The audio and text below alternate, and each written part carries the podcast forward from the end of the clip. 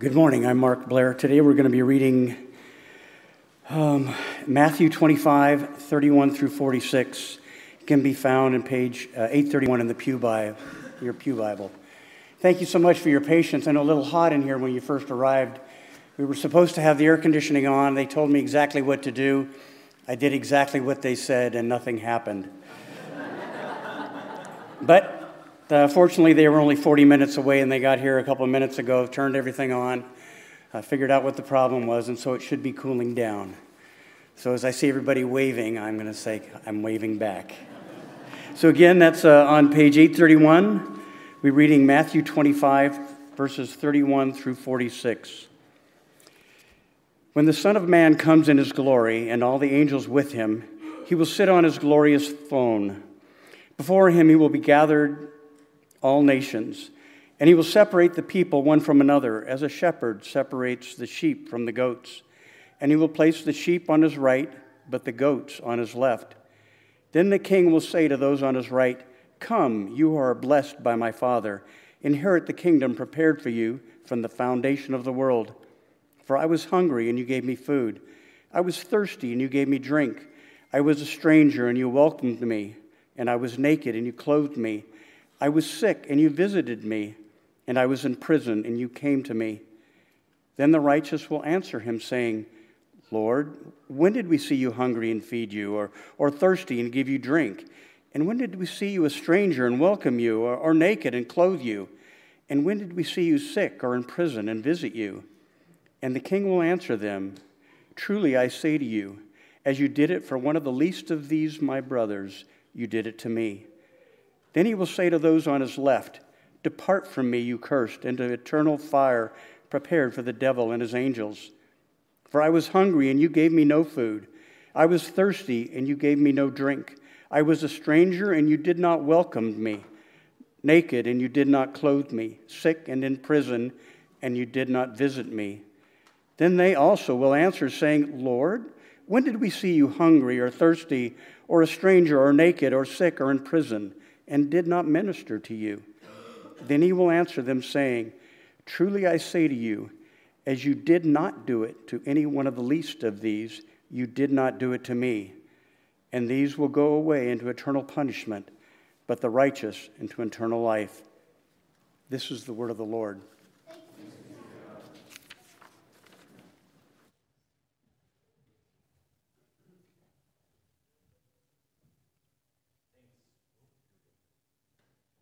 Thanks, Mark. Uh, Mar- uh, my name's Adam. I'm one of the pastors here at Hope Community Church. Uh, Mark and uh, Joe Engelman lead up our property team, and Mark uh, takes care of the inside. And so when things don't come on and turn on, he's the one that feels all the pressure and the anxiety.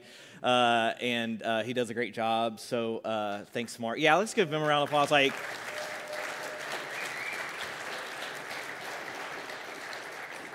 it feels like Florida today. Um, uh, thankfully, we don't have the cockroaches and everything else that comes with Florida, but uh, it's definitely uh, feels like it a little bit. But uh, thankful for Mark and his work and, and trying to keep us somewhat uh, comfortable uh, today. Happy Father's Day to all the dads um, that are in the room, both physical and biological fathers, but also what I'm really grateful in the life of our church is the spiritual fathers that are in this room. Uh, this week, I uh, got to take part of a, a Soul Care Institute uh, through Crosspoint Ministries, and we were talking about in that cohort this week. We were talking about uh, community, and a, a huge part of community is finding someone who's ahead of me and having them mentor me. And what I'm really grateful uh, for our church is that we have a wide range of uh, age demographics in our church. And so, guys, if you're a young guy like me and you want to find, I would encourage you to find someone who's just ahead of you, or maybe a little, a lot ahead of you, and uh, look around the room and look for some silver foxes around here. Um, and go out to lunch. Uh, one guy in our church, he doesn't call himself a silver fox, he calls himself the gray possum. Um, but if uh, find a silver fox or a gray possum and uh, have lunch, have coffee with them, pick their brains, learn from their life experience. Uh, I know that uh, I have men like that in my life that I'm so grateful for. And so we want to uh, just encourage that that spiritual mentorship, that spiritual fathership that can happen in a, in a place like Hope Community Church. But uh, men, would you stand, and we'll just define men in 18 years and above. How about that? All right, men, would you stand? Let's have a word of prayer for all the men in our church. We're really grateful for all the, the fathers, biological uh, fathers, spiritual fathers. And I'm also, as we pray, I'm also aware that today can a day on a Father's Day can be complicated that there may be some in the room that you may not have a, a good uh, relationship with your earthly father. And so, man or woman, that when Father's Day perhaps could be difficult for you because you carry some wounds and some hurt. Um, from your earthly father. So just want to acknowledge that and, and, and, and say that we're aware of that and we're praying for you um, at that time. But if you find yourself in that situation where you're, you maybe you have some hurt from your earthly father, or maybe this morning you're grieving because your, your earthly father has, has died and passed away. If you find yourself in that situation, I hope that you hear and know that there's a father in heaven, and that father is the father you always wanted. He's the father you always needed and you longed for, and he's calling you to himself. So I hope that you hear that and feel his presence today. So let's pray together. Jesus, thank you for the men that are standing right now. Thank you for uh, just for their influence they have in their families, in their neighborhoods, in their workplaces.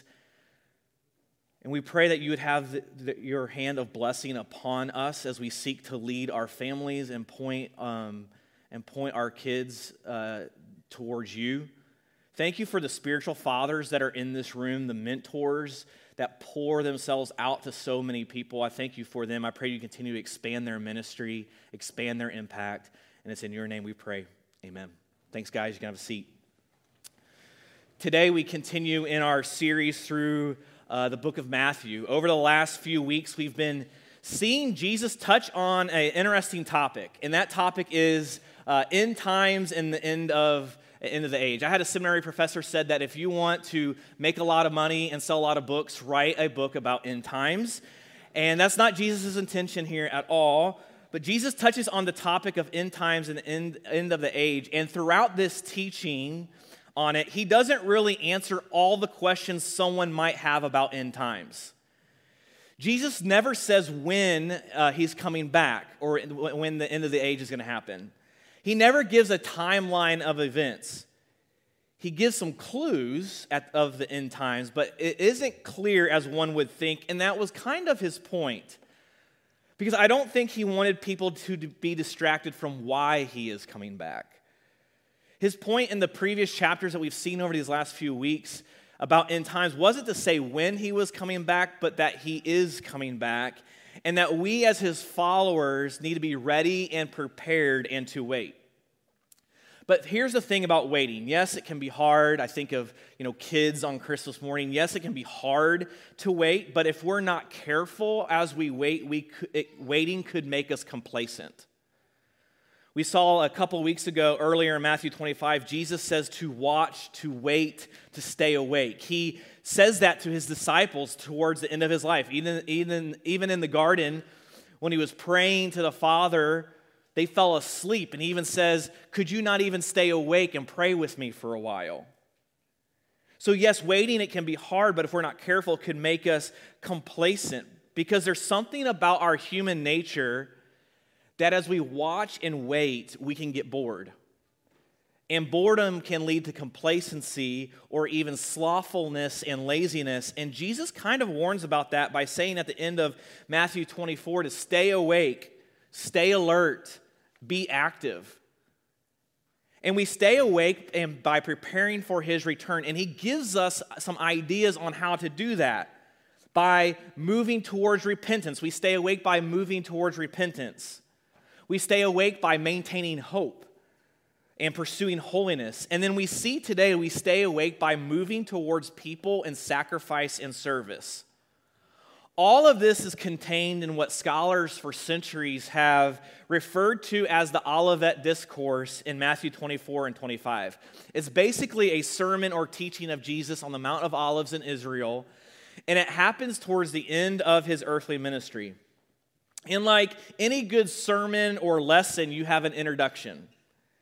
In that introduction, the speaker is usually not just introducing what is going to be taught, but might sprinkle in a story or something to grab the attention of those listening. After introduction, you have you typically have explanation where the speaker is explaining what the scripture means or in school a teacher will explain a topic, fact, concept to their students. And then after those two things, introdu- introduction and explanation, you have uh, application. What are the listeners to do what, what has been introduced and explained? What are they supposed to do with it? This is where spiritual truth or reality is brought home and impacts the way someone lives. Or in a classroom where a teacher would explain not just what's going to be on the math test, but how a student could make and keep a budget. Introduction, explanation, and application is making the journey from fact, concept, truth down to down below the surface line to change, formation, and embodiment. And that's what Jesus is doing in Matthew 24 and 25. He starts out, he says, the temple is going to be destroyed. And to his Jewish listeners, that would have grabbed their attention. Then the disciples come to him and ask him to explain the signs of the end of the age. And so Jesus explains to them a little bit and he gives some clues, but doesn't totally reveal everything about that. Finally, he funnels all this down into Matthew 24 to 25 to where he brings it home and he says, With these realities of the end of the age and my return, here's how you need to live. Here's how you need to build your life. This is what you need to embody. Here are some rhythms you need to have in your life as you stay awake and get ready for the end of the age and my return. We saw last week that Jesus told his followers to be alert, to prepare for his return, to repent, and he calls them to holiness. And this sermon or teaching of Jesus here, this Olivet discourse, uh, it was really important because it happened the last week uh, of his life, uh, the week of his crucifixion. So, this discourse in Matthew 24 and 25, this isn't just a come here, sit on my knee, Mr. Rogers moment. There's some very real urgency here. Because in just a matter of weeks, he would die, be raised from the dead, and then ascend into heaven. And my hope today for us is that as Jesus explains to disciples how they can stay awake and alert, as they awaited for his return, by being sacrificial people, that we today would be compelled by the good news of Jesus to love, serve, and move towards tangible needs for the good of people as we patiently and actively wait for his return.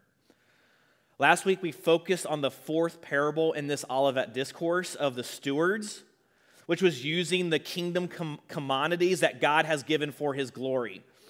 Chris made the point that everything is his property. Everything is God's property. Everything in the universe is his. So these commodities are things like justice, mercy, truth, seeking the lost. These things are his property. These are his commodity. These are gospel realities. And so while we stay awake, we are entrusted and called to invest these commodities, these things in the world around us. So things like justice, mercy, truth, seeking the lost. We're to invest those into the world around us. So our passage today takes place during this application. This is the very end of the Olivet Discourse. We're on the home stretch of the book of Matthew, and Jesus is going to explain the final judgment here. So in verse 31, look at it again with me, as Mark just read. In verse 31, Jesus says, When the Son of Man comes in his glory, and all the angels with him, then he will sit on his glorious throne. Before him will be gathered all the nations and he will separate people from one another as a shepherd separates the sheep from the goats. What Jesus is saying here is that when he returns with the angels, he will sit on his throne. This passage is about the final judgment, but here Jesus is saying, Yes, I will return as a righteous judge, but I'll also return as a king. And in the rest of the parable, he will refer to himself as the Son of Man and as the King. He's the King in this parable. So, again, here in Matthew, we see the divine authority of Jesus. A consistent theme throughout Matthew and the rest of the Gospels, and, and honestly, all of Scriptures, is the supreme authority of Christ. Jesus is going to explain in his final commission in Matthew 28, as we'll see coming up. Jesus says that he has all authority in heaven and on earth has been given to him. So, in this scene, in this parable, we have Jesus returning as a judge and king, and before him, all the nations are gathered before him. And he says he will separate people from one another like a shepherd separates their sheep from the goats. Now, I don't know a lot about farming. I really don't. I'd be really making a fool of myself if I tried to explain how this works. But I do know that sheep and goats are kind of similar, right? Like they have four legs, they eat grass, I think. And um, they may be similar to each other in some ways, but I do know enough that sheep and goats are not the same.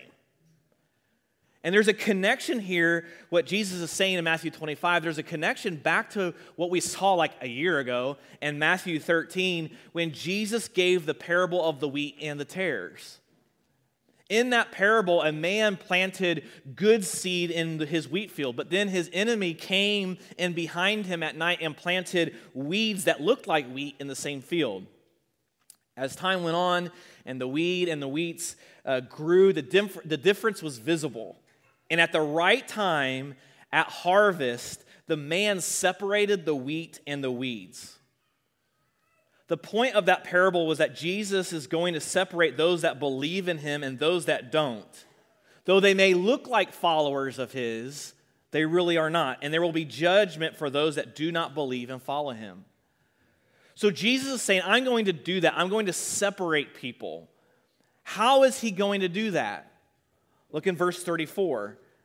Then the king will say to those on, on his right, so he's starting with those on his right, Come, you who are blessed by the Father, inherit the kingdom prepared for you from the foundation of the world.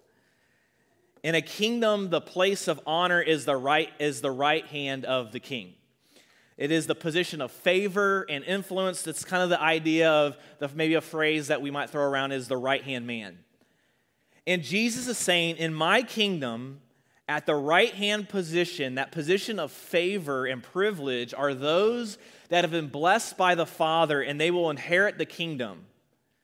And this kingdom was prepared for them since the foundation of the world. This sounds similar to Ephesians 1 when Paul tells us that we have been blessed with every spiritual blessing in the heavenly places. And in those spiritual blessings, he says that those that believe and follow Christ in love, God has predestined us for adoption as sons through Christ. And in that adoption, the Apostle Paul says, we have obtained an inheritance and Jesus gives us this same idea here in Matthew 25 that this inheritance is the kingdom of God. All that God provides and where he is present, and those that believe and follow Jesus, that inheritance is access. And that access is the greatest possible access is because we have relationship with him. And if you're not a follower of Jesus or if you have questions about faith, our hope is that you would hear the opportunity to be counted as blessed by God with a relationship with Him. That you would hear that there is an inheritance of access and a relationship with Christ. Then, if you are a follower of Jesus, I hope that you know that God sees you. God sees you and He is for you and he has given access to himself to you. He's made a way for you to have intimacy with Christ. But what is provided in this inheritance of access and relationship with Jesus, this relationship is going to affect the way we live and what we do. Because then, further down in Ephesians, Ephesians 2, verse 8, Paul says, For by grace you have been saved through faith. And that is not your own doing, it is the gift of God, not a result of works so that no one may boast. For we are his workmanship, created in Christ Jesus for good works, which God prepared beforehand that we should walk in them. So we are saved by the grace of God through Christ. And then that change that happens through his grace, that inward, deep change results in good works. And these good works reveal what is going on below the surface line. What is happening on the inside, the transformation that has taken place by the grace of Jesus. Because Jesus says that we practice loving him by showing our allegiance to him and staying awake for his return by how we love and care for one another. So he goes on to explain this in verse 35. Look at it again. He says, For I was hungry and you gave me food. I was thirsty and you gave me drink. I was a stranger and you welcomed me. I was naked and you clothed me. I was sick and you visited me. I was in prison and you came to me. So here Jesus goes, is going on to say that the righteous will answer him, Lord, when did we see you hungry and feed you? See, Jesus says, I was hungry and you fed me. And the righteous said, When did we see this? And when did we see you thirsty and give you something to drink? When were you a stranger and we welcomed you? And when were you naked and we clothed you? Then when you were in prison or sick, and when did we visit you? So in this scenario or scenario or parable that Jesus is giving, those that are righteous are a little bit confused by what he's saying. They're saying, "We didn't do this to you. We did this to other people." Not because a king wouldn't be hungry or thirsty, or that it would be rare to consider a king a stranger, or you wouldn't see a king walking around naked, or that you didn't hear about kings needing to be visited in prison or when they were sick, but because the righteous here in their service and care come from a place of that is who they were. The, the righteous had been changed so much to the point that they didn't even realize they were doing it for the king. Their hearts had been changed from selfish to sacrificial. And they would put their own wants, needs, and desires aside for others.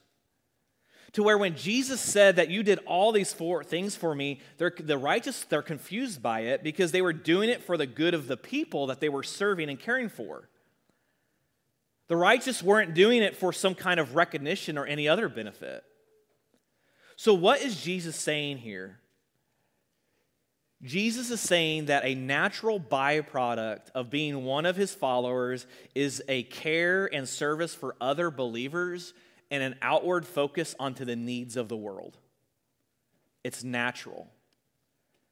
In verse 40, Jesus says, Whatever you did for one of the least of these brothers of mine, you did it for me. His point is that he's identifying himself with his followers, those who have trusted in him with as a brother, as a sister, as a sibling. And as his followers serve, love, and care for one another, they are preparing for his return. They're staying awake, they're staying active, and as they serve others, it's as if they are directly serving him.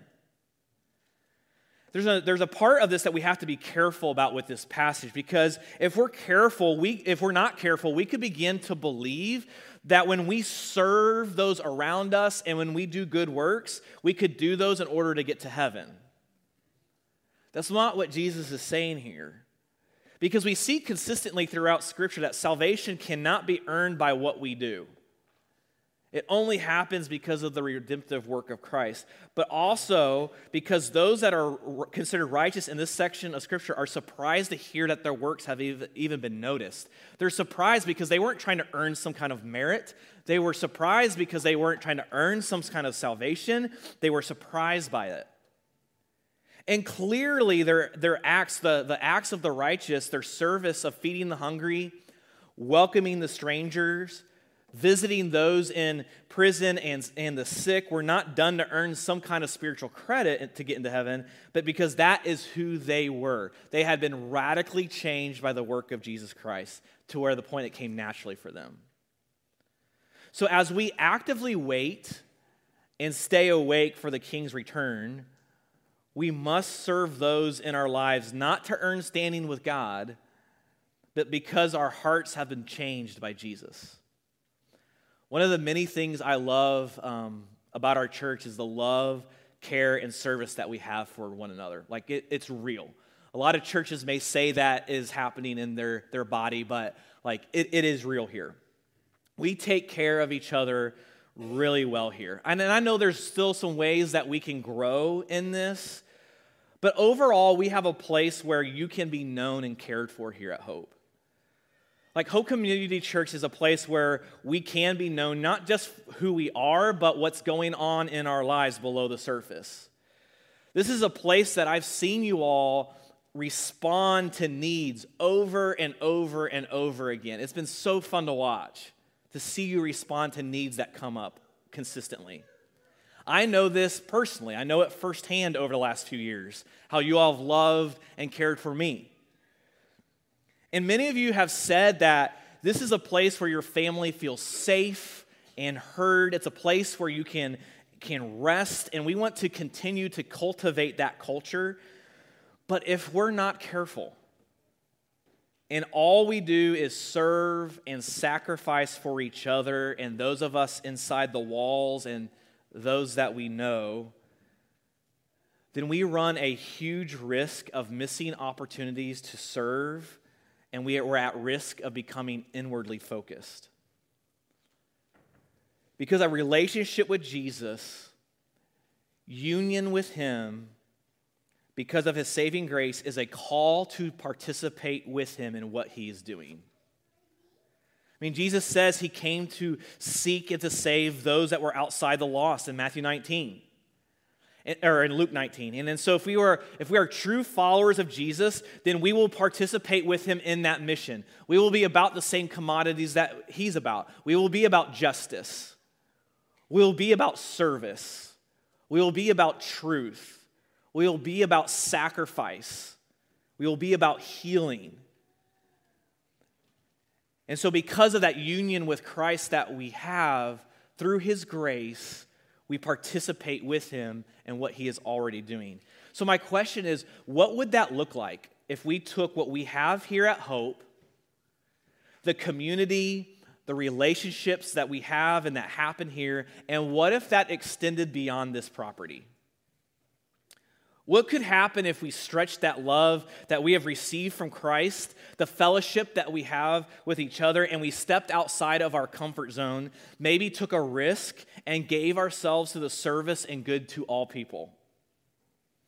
Because when our hearts have been transformed by Christ, we serve people not because we might get something out of it or because we might get some recognition or just feel good about ourselves or we could even be deceived that we could earn a relationship with God and a home in heaven by doing good things, when the reality is that when our hearts have been transformed by Jesus, our service comes naturally toward our fellow brothers and sisters in Christ and also those who are outside the family of God.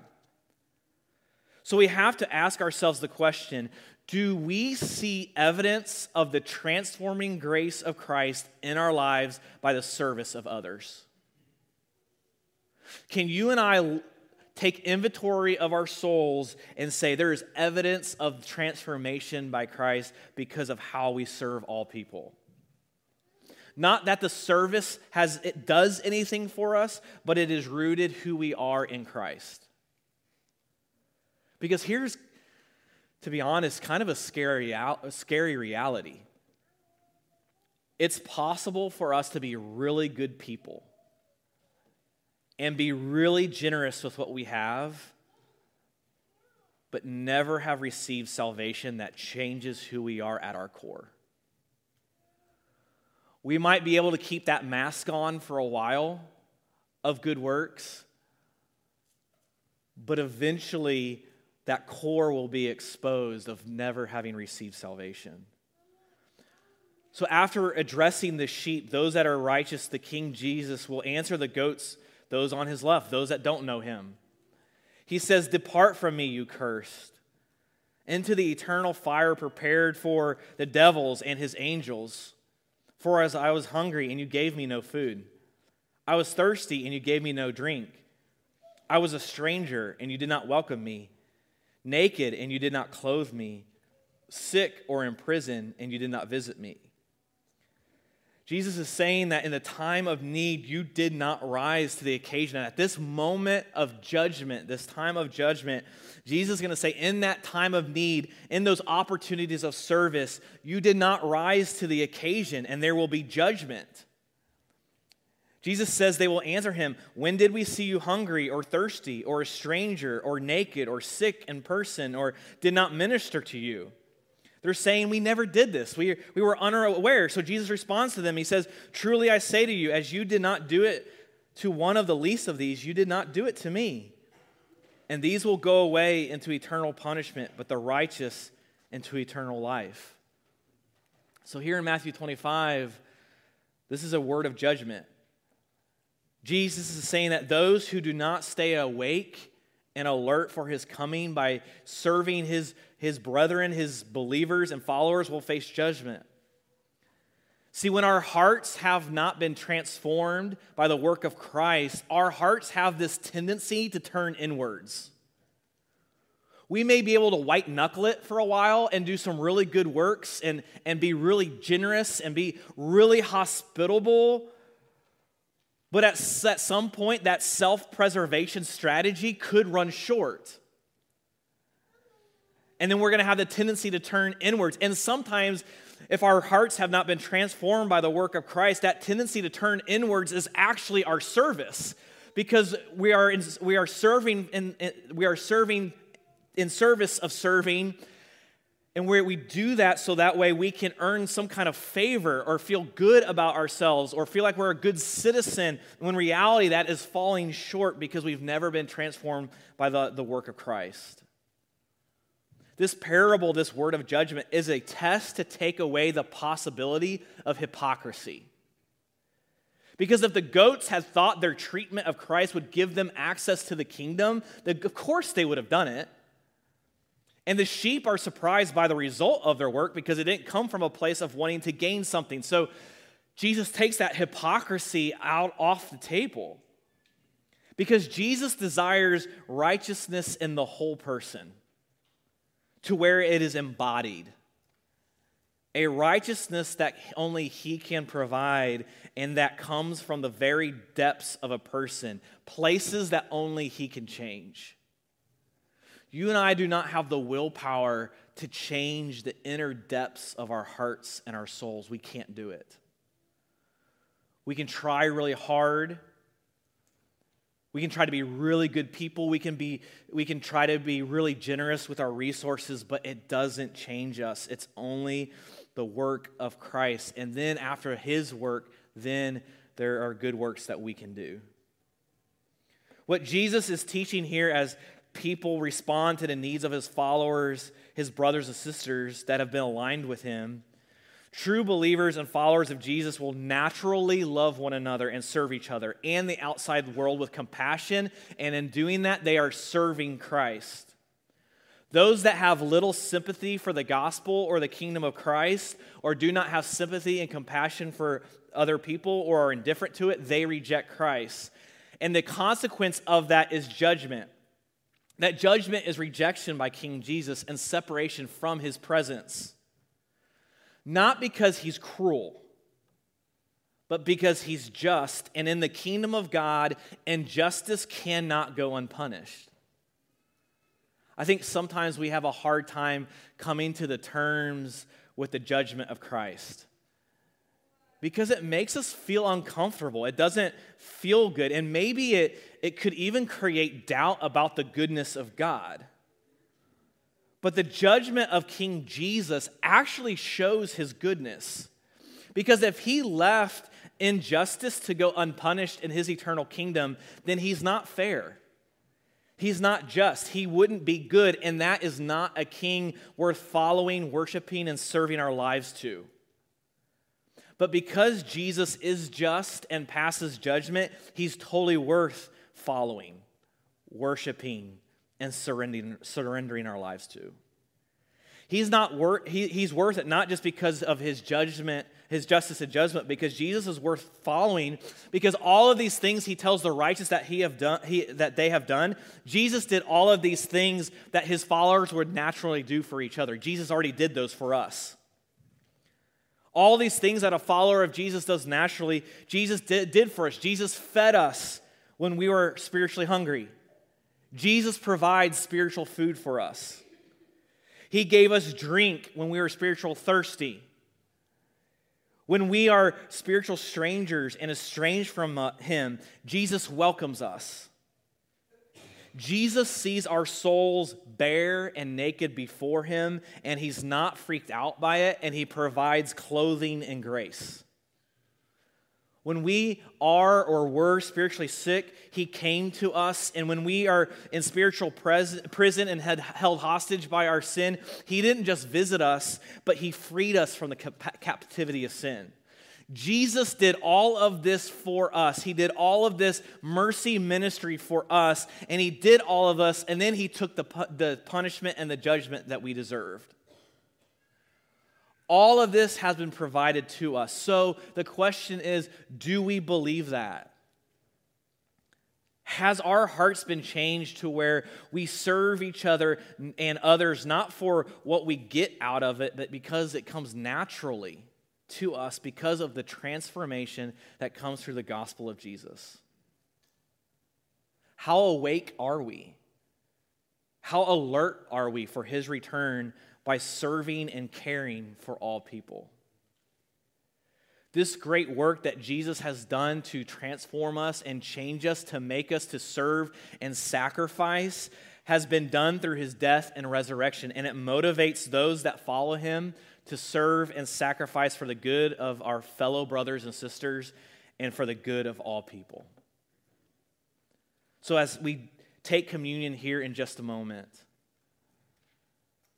Let's meditate on the inward transformation that Jesus provides for us that lives itself out, that lives itself out, that it spills over into love and care for all people.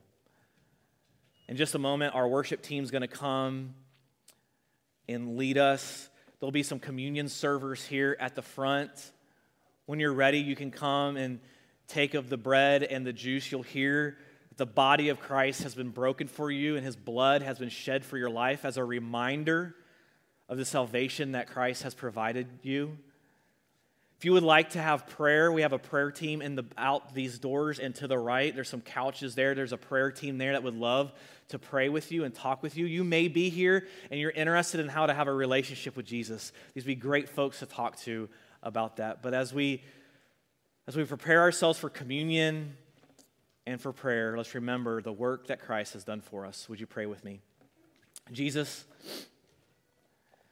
thank you that you have bore our sin, you have died for it, you have paid for it. And because you've taken our sin upon us, you have transformed our hearts and our souls. And so I pray you would motivate us to stay awake, to stay alert for your return by serving all people. Give us creativity on how we can serve people. I pray you'd help us to step outside of our comfort zone. Help us to have some conversations with people. Help us to be present to people. Help, help us to offer relationship to people that need it because you have su- changed us in such a way that we, want, we can make you known to the ends of the earth. And it's in your name we pray. Amen. When you're ready, come and take communion.